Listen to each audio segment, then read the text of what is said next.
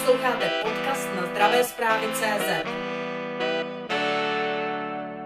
Jak vy hledíte na kapacity lékařů v primární péči a jak pracujete ze své pozice jako šéfky í pé vé zet na tom, aby se ta situace zlepšila? Tak my samozřejmě vnímáme z toho terénu, že je určitě potřeba mezigenerační obměna, že aby ten systém byl stabilní, poskytování prostě primární péče jak pro dospělé, tak pro děti, tak musí dojít meziročně k obměně minimálně dvě stě lékařů. Takže v tomhle ohledu ty kapacity í pé vé zet na katedře všeobecného praktického lékařství se snažíme udržovat otevřené, aby se kdykoliv mohly rozšířit. A to se týká navazujících věcí, tady mířím například na rezidenční místa, na finance, kde vidíte příležitosti pro jaksi zlepšení a zvýšení kapacit toho systému. í pé vé zet administruje žádosti o rezidenční místa na letošní rok. Vlastně bylo vyčleněno sto padesát rezidenčních míst pro všeobecné praktické lékařství a osmdesát rezidenčních míst pro praktické lékařství pro děti a dorost. S tou cílovou částkou na jednoho rezidenta padesát pět tisíc korun, čili došlo k navýšení jak počtu, tak finančního objemu, což považujeme za velmi důležité. Za í pé vé zet se snažíme zase, aby ten systém byl dostatečně průchodný, aby se všechny žádosti administrovaly dostatečně rychle. Vlastně pořádáme i určitá školení, jak správně žádat, jak vyplňovat ty průběžné zprávy prostě v rámci toho rezidenčního místa. Takže ano, je to sto padesát, není to dvě stě, o kterých jsem mluvila, že by bylo potřeba, ale ne všichni, kdo se zapisují do toho oboru, jsou zároveň žadateli o rezidenční místa, takže tuhle tu kapacitu v tuto chvíli vnímáme jako dostatečnou. U í pé vé zet se v minulých několika málo letech objevil i projekt takzvaného simulačního centra, šlo o velice jaksi nákladný projekt a pak celá ta věc utichla. Tedy bych se vás rád zeptal, jak v tuto chvíli toto simulační centrum vypadá a jeho příprava. Simulační centrum by mělo vzniknout ve Fakultní nemocnici Motol. Pokud je mi známo, tak tato nemocnice vlastně připravuje projekt, probíhají všechny přípravné fáze, dokonce jsme v kontaktu s tím, že bychom se měli podílet jako í pé vé zet na organizaci vzdělávání v tom simulačním centru, čili infrastrukturu by pod sebou měla Fakultní nemocnice Motol a í pé vé zet by pomohlo s organizací vzdělávání. Myslíme si, že by se vlastně do toho simulačního centra měly formou simulací s vysokou věrností převést všechny kurzy první pomoci, zvládání akutních stavů a v podstatě to vzdělávání by se mělo ubírat takzvanou kompetenční cestou. To znamená, lékaři by měli mít možnost nacvičit si ty situace v rámci bezpečného simulovaného prostředí tak, jak reálně budou probíhat a skutečně jejich školitelé odškrtávat nějaký checklist, jestli na žádný krok prostě prostě nezapomněli. Tyhle ty tréninky považuji za velmi užitečné a tímhle směrem by se to simulační vzdělávání mělo ubírat. Když bych se vás zeptal úplně obecně, to simulační centrum bude hrazeno z evropských peněz. Je podle vás simulační centrum to, co potřebuje systém vzdělávání v Česku? Je to skutečně dobře vynaložená investice? Tak vy možná narážíte na to, že lékařské fakulty většinou již dnes disponují v rámci pregraduální výuky vlastními simulačními centry a ukázalo se to jako skutečně velmi dobrá cesta. Myslím si, že pro účely postgraduálního vzdělávání, tak aby jaksi ten systém a ministerstvo zdravotnictví mělo nějakou možnost a nějakou kapacitu věnovat se simulačnímu vzdělávání, je to myšlenka dobrá. A už teď víme z toho průzkumu zájmu, že skutečně bude ta kapacita obsazená, takže z toho asi vyplývá, že potřeba je. Ještě jedna otázka k této věci. Původně I P V Z mělo mít na starosti celý ten projekt, včetně výstavby a včetně té praktické stránky. Vy nyní říkáte, že se budete soustředit přirozeně na to vzdělávání. Je to podle vás správně nastavený model? Tak já si myslím, že Institut postgraduálního vzdělávání ve zdravotnictví je primárně vzdělávací institucí, že jaksi komplexnost celého toho projektu skutečně není asi úplně v jeho kompetenci, muselo by to být outsourcováno, prostě museli bychom se tomu projektu věnovat skutečně bázi projektového řízení a upřímně řečeno to rozhodnutí odejmout tohleto břímně z I P V Z nastalo ještě před mým nástupem a v podstatě za sebe mohu konstatovat, že jsem ráda, že se můžeme soustředit na rozvoj toho vzdělávání. Vy v I P V Z působíte necelý rok, rád bych se vás zeptal, co vlastně v tuto chvíli vy považujete za svůj jaksi hlavní úspěch a na čem nyní nejvíce pracujete, a mířím na digitalizaci, o které se mluví v rámci vzdělávání I P V Z. Přesně tak. Největší výzvou, s kterou jsem se na začátku potýkala, byla opravdu digitalizace všech agend a nějaké posílení I T infrastruktury I P V Z. Nám byl vlastně ministerstvem zdravotnictví svěřen projekt rozvoje informačního systému pro všechny agendy postgraduálního vzdělávání, což je hodně ambiciózní projekt. Podáváme teď projektovou žádost, takže rozpracováváme Zpracováváme všechny detaily. Měl by to být modulární systém, který by měl administrovat jak všechno související se školencem a jeho školitelem, potom modul akreditací, potom modul evaluace, což považuji za velmi důležité, nějaké hodnocení toho postgraduálního vzdělávání, a uvidíme, kam se dopracujeme. Máme ještě vymyšlené dva další moduly týkající se rezidenčních míst a aprobačních, aprobačního řízení, aprobačních zkoušek. Jaké očekáváte náklady na tento systém a jak ho vlastně budete budovat, jak ho budete vybírat? V tom projektu jsou alokované finanční prostředky zhruba ve výši sto milionů korun. On to bude poměrně robustní, komplexní systém, když si uvědomíme, že v České republice je něco mezi čtyřicet až padesát tisíci lékařů a těch nelékařských zdravotnických pracovníků je mnohonásobně více. To jsou vyšší desítky až stovky tisíc a všichni zdravotníci by do tohoto systému měli mít přístup, stejně tak zdravotnická zařízení jako držitelé akreditací ve vzdělávání v určitých oborech. Takže ten systém bude opravdu velmi velký, měl by propojovat stávající databáze, které spravuje dneska ÚZIS, to znamená národní registry zdravotnických pracovníků a zdravotnických pracovišť. A vaše otázka, jakým způsobem bude vybírán dodavatel, tak samozřejmě všechno bude probíhat prostřednictvím transparentních výběrových řízení. Nějaké, nějaká primární kritéria pro ně už jsou nastavena vlastně v té projektové žádosti.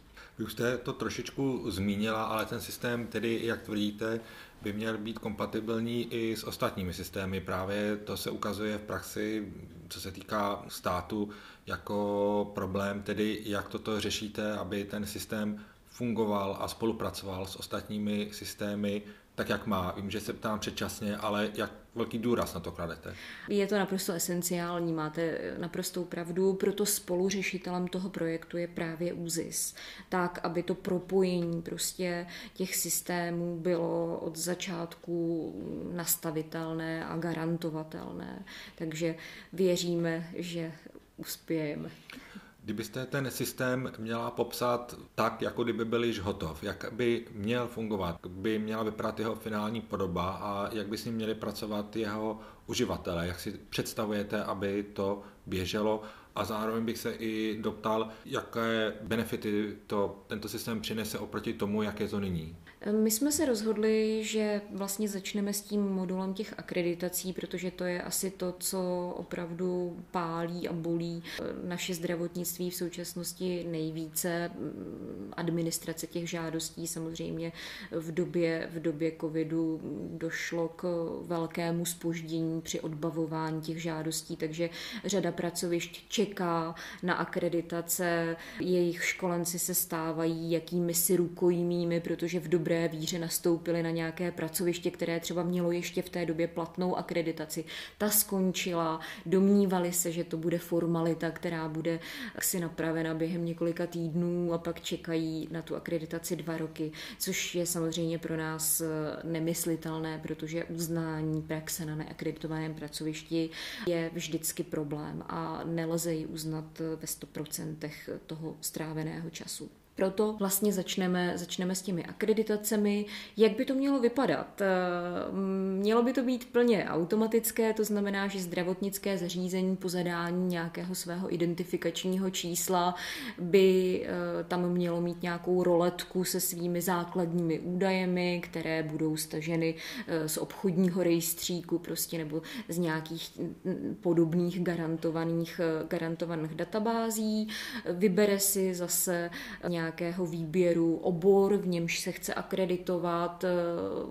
Pokud již akreditaci v tomto oboru mělo a je držitelem a jedná se o reakreditaci, rozbalí se mu plná paleta všech dokumentů, které v minulosti dokládali, oni je jenom zkontrolují, popřípadě aktualizují, odešlou. Systém, co bude umět automaticky zpracovat, zpracuje automaticky. Samozřejmě, že se jedná o správní řízení, takže za jeho faktickou správnost musí odpovídat prostě pověřen, pověřen úředník, který bude mít tu výstupní kontrolu, ale věřím, že to jako hodně zjednoduší celý proces. Když přemýšlíte nad finální podobou tohoto systému, kde vidíte jaksi největší rizika, kde jaksi kladete největší důraz, aby ten systém byl funkční?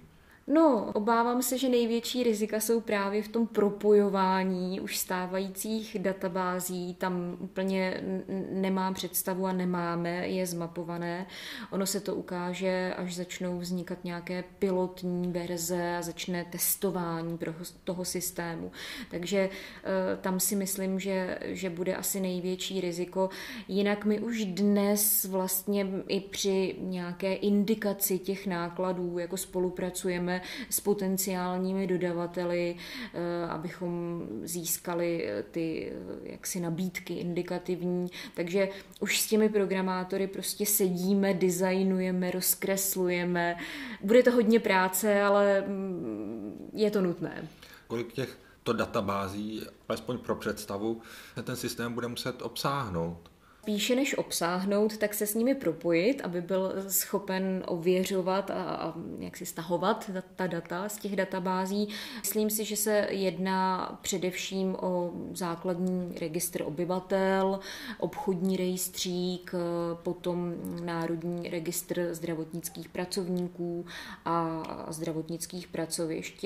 Co se týče propojení s nějakými databázemi pojišťoven, abychom mohli být schopni třeba identifikovat i počty výkonů, které jsou při udělování akreditace důležité. O tom jsme zatím nejednali, zatím jsme skutečně ve fázi jednání s ÚZISem. Ta role ÚZISu je v této věci přesně jaká? ÚZIS je spolupartnerem nebo spoluřešitelem toho projektu a v podstatě, protože disponuje programátory, kteří mají zkušenosti s těmi národními registry, tak v podstatě i takovým jako poradním nebo supervizním orgánem pro nás.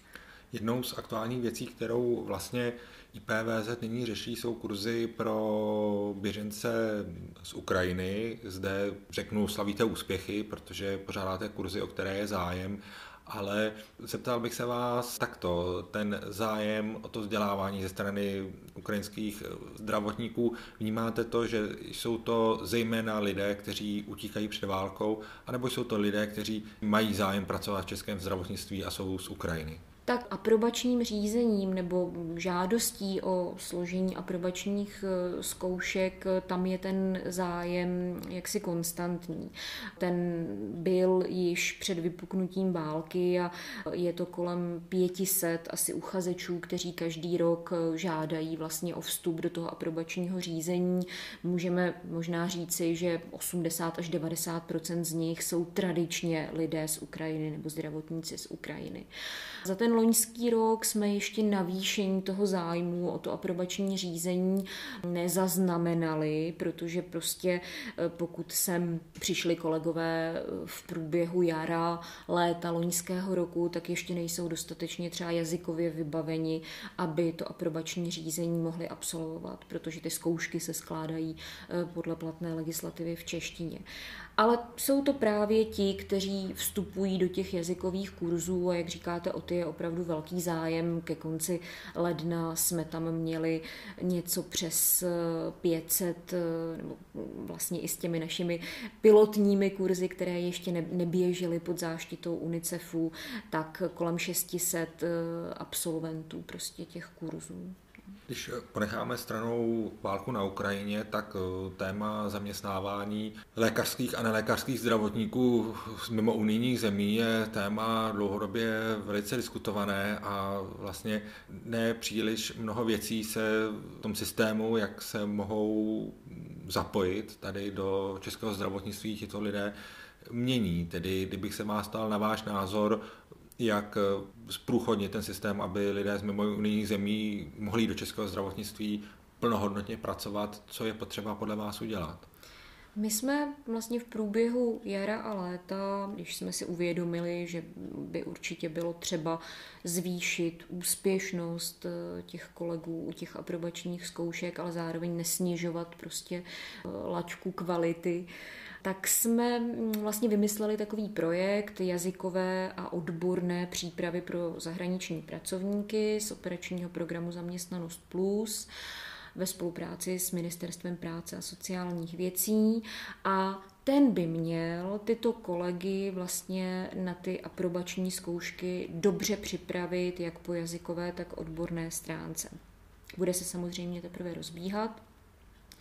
My jsme ten systém celý podrobili nějaké jako hlubší analýze a hlubší revizi ve spolupráci s metodology testování z první lékařské fakulty. Já za tu spolupráci moc děkuji.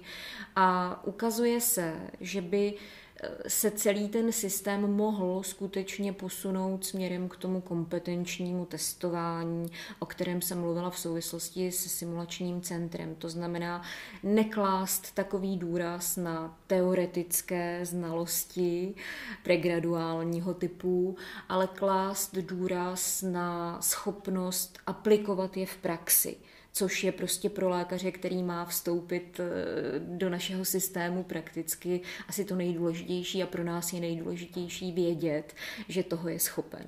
Vy říkáte neklást důraz na některé věci, ale co to obnáší v praxi? Jestli by nemělo nakonec dojít k nějakým systémovým změnám, anebo je to jenom o těch posunech těch důrazů? O těch systémových změnách se vede velká diskuze, je to součástí diskuze o stomatologické péči, zejména o dostupnosti stomatologické péče v České republice, protože jedním z možných řešení, které se v té pracovní skupině pro dostupnost stomatologické péče rozebírá, je právě uplatnění non-E U zubních lékařů na našem pracovním trhu.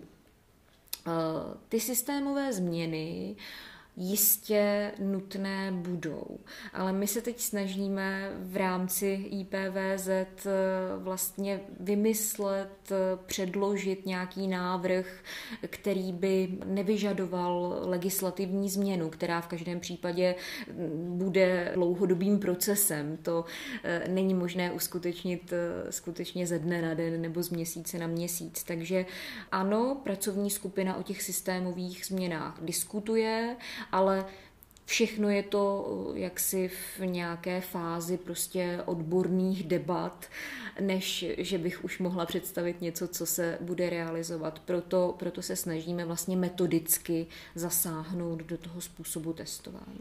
Já si tady pomohu jedním článkem ze Zdravých zpráv, který se právě tohoto dotýká a nese titulek, že o přístupu zdravotníků ze zemí mimo Evropské unii se hodně mluví, ale málo dělá. A jistě je jasné, že ty legislativní změny nejsou možné udělat ze dne na den, ale když mluvíte o systémových změnách, tak které systémové změny máte zejména na mysli? Tak on dnes ten postup u toho aprobačního řízení vypadá tak, že kolega si musí nechat nostrifikovat svůj diplom na České lékařské fakultě, aby bylo uznáno prostě jeho studium v magisterském rozsahu odpovídajícím nějakému nepodkročitelnému minimu úrovně na českých lékařských fakultách. Druhá fáze je žádost o aprobační řízení, které má tři části. První část je písemný test.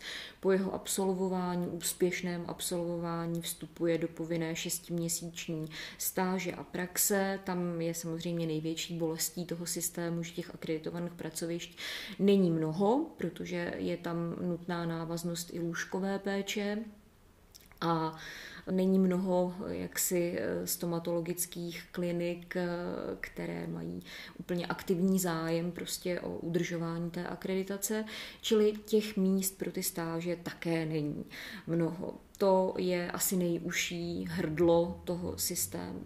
Po absolvování té stáže vlastně skládá ústní zkoušku, čili celý tenhle ten proces je záležitostí na rok, rok a půl třeba. Čili vedou se diskuze o tom, zda by bylo možné to řízení nějakým způsobem zkrátit, zda by nebylo vhodné, zejména u těch zubních lékařů, předřadit tu praktickou část té testovací části, což je právě cesta k tomu kompetenčnímu způsobu a přístupu k ověřování znalostí. Ale jak říkám, všechno jsou to určité debaty. Partnerem proto je ministerstvo, Česká stomatologická komora, ale i zástupci lékařských fakult, kde probíhá výuka stomatologie. Otázka na závěr. I P V Z, pracujete na digitalizaci vlastně toho nejdůležitějšího, co děláte, ale chystáte nějaké další novinky? My se teď snažíme opravdu velmi jako intenzivně spolupracovat s Ministerstvem zdravotnictví. Dostali jsme nové pověření na jak si některé činnosti, které do té doby I P V Z pod sebou nemělo, jako je třeba administrativní podpora akreditačních komisí, aby se ty akreditace trošku urychlily a zefektivnily. Obnovili jsme obor, nástavbový obor veřejného zdravotnictví, na to se hodně těšíme, protože tohle považuji taky za velmi důležité téma, manažerské schopnosti a dovednosti lékařů, jejich znalost legislativních záležitostí a jaksi systému pojištění a tak dále. Myslím si, že chystáme toho hodně. Byl založen nový nástavbový obor lékařské psychoterapie například. To taky považujeme za velmi, velmi užitečné a důležité. Snažíme se rychle akreditovat nové vzdělávací programy, jako třeba intervenční radiologie, vaskulární intervenční radiologie.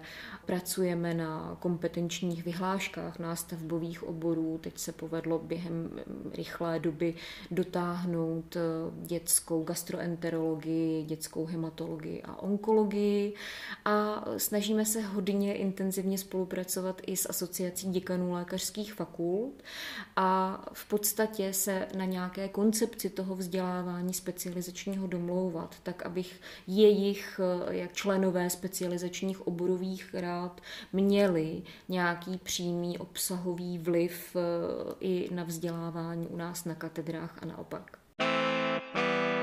Sledujte zdravé zprávy tečka cé zet.